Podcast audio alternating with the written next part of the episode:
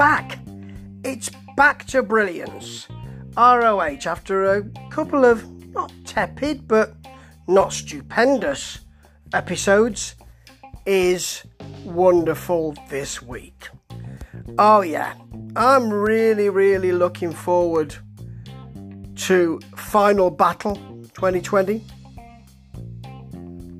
Again, I'm asking myself 9.49 a month here in the good old UK for that honour club? Or do I just get it separately? Anyway, that can be put aside till I've had a thought about this episode, which was just fabulous. Start with the foundation. Rhett Titus is bemasked in the octopus mask. Jay Lethal manages to keep his eyes off the pure title, which is over Gresham's shoulders. And Hot Sauce wants to have a chat with us about how Ritus, uh, how Ritus, Ritus Titus, how Ritus Titus, otherwise known as Rhett Titus, should stay bemasked because you know what? He's been unappreciated.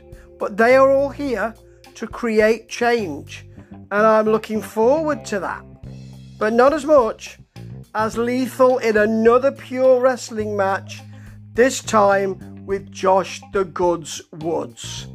Now, Woods showed how fantastic he was in the tournament. It was a surprise when Lethal didn't didn't get to the final. This should be bloody stupendous.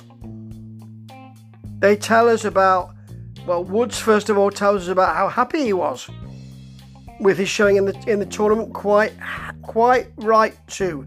And he says, you know, when you look at Lethal's career, it's massive. When you look at mine, it's smaller. But when you look at what I've done in my career, the MMA work I've done, the different kinds of grappling I've done, I think they match up. Interesting way to look at it.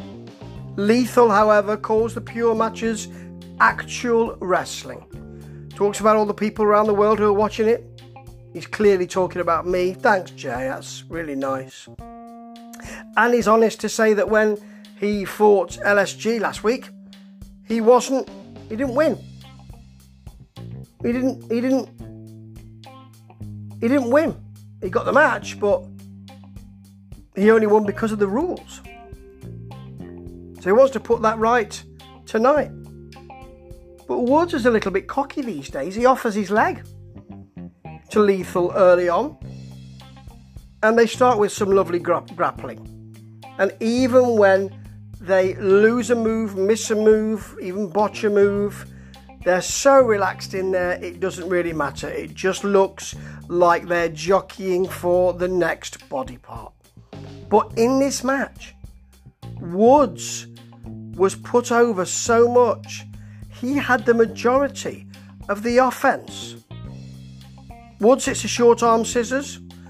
Lethal has to go to the ropes. Lethal says, What are you looking at? What are you laughing at there? Woods trash talks to him and said, I'm not laughing at anything, you're the one sitting down. They get angry. But Woods takes control. He T-bones him, triangle tr- triangle chokes him. And Lethal does that thing that does something that he, he does throughout the match. During every tro- choke, he manages to transition to push the shoulders to the mat, obviously for a break. Woods has definitely got the momentum here. But Lethal makes Woods grasp the ropes with a camel clutch. When he goes for his elbow drop off the top, Woods catches him, goes for a cross arm breaker. Lethal keeps those hands clasped, and we see that close too. The, the camera work is lovely. Woods manages to get that, that break, and Lethal pins the shoulders again. Goes for a lethal injection. Woods catches him again in a choke this time. Lethal goes to the shoulders, pushes them down again. The break. Then Woods gets a knee bar. Lethal almost taps but manages to sit back on it to push the shoulders down again. This is a great way to counter and wonderful moves too.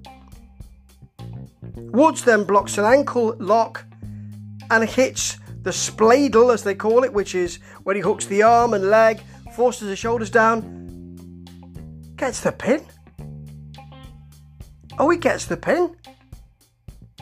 Lethal gives him a wry smile, says, looks as if, yeah, you deserved it. Shake of hands at beginning and end. Woods being put over beautifully. What this means for the tag team, I do not know.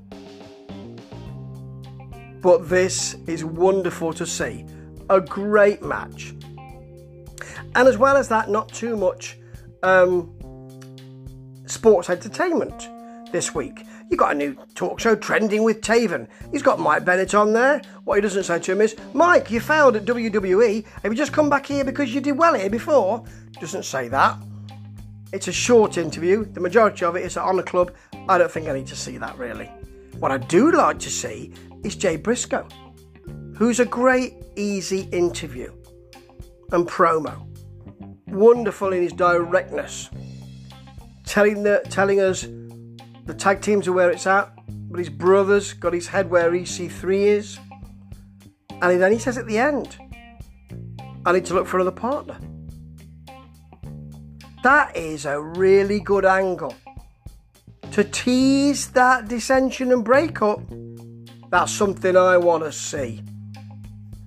But to the main event, it's Brody King versus Shane Taylor. They've been giving Brody a push, but it's Shane's time, isn't it?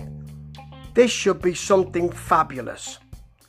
Brody says at the beginning in the promo, where Shane is like a rock, I'm also like a rock, but launched out of a catapult at 90 miles an hour. That's great.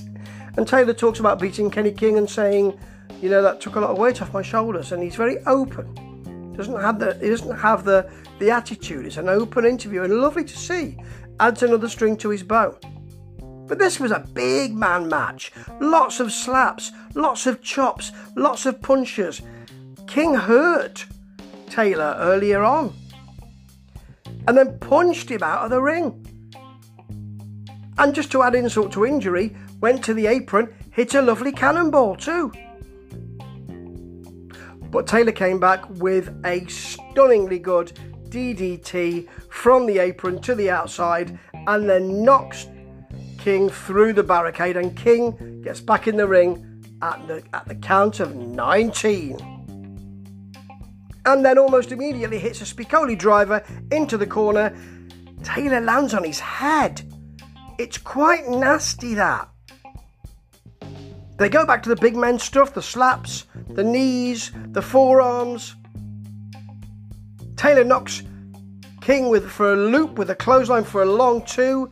Then he hits a uh, then then King hits a pile driver for a long two, but Taylor comes back with a package pile driver, which looks even better for another long two. The end now is a burning lariat from King, immediate kick out, and a commentary scream, but the adrenaline has been used. King goes back to another huge clothesline. Guess the pin. Taylor doesn't demur. He does a bit of a chat to, to King, which looks like, okay, you're the man now. He's being given the rocket, it's been strapped to his back. Great match. Not the ending I thought. I thought Taylor was the man to be pushed at the moment. He's got a lot more going on though, probably Taylor, but you know, where this puts Villain Enterprises, I do not know. They're not here at the moment, of course, but you know, let's see what happens when they push King into that main event. He clearly can do it, and this was a great match. Two big men, but with fantastic moves. And you know, that allied to the Woods versus Lethal match, this was pristine wrestling. Some sports entertainment, some pure wrestling, a minimum of fuss and angles, a lovely angle tease. That's the way to do it. Five out of five. Welcome back, ROH. Can't wait to see the next one. Ta ta.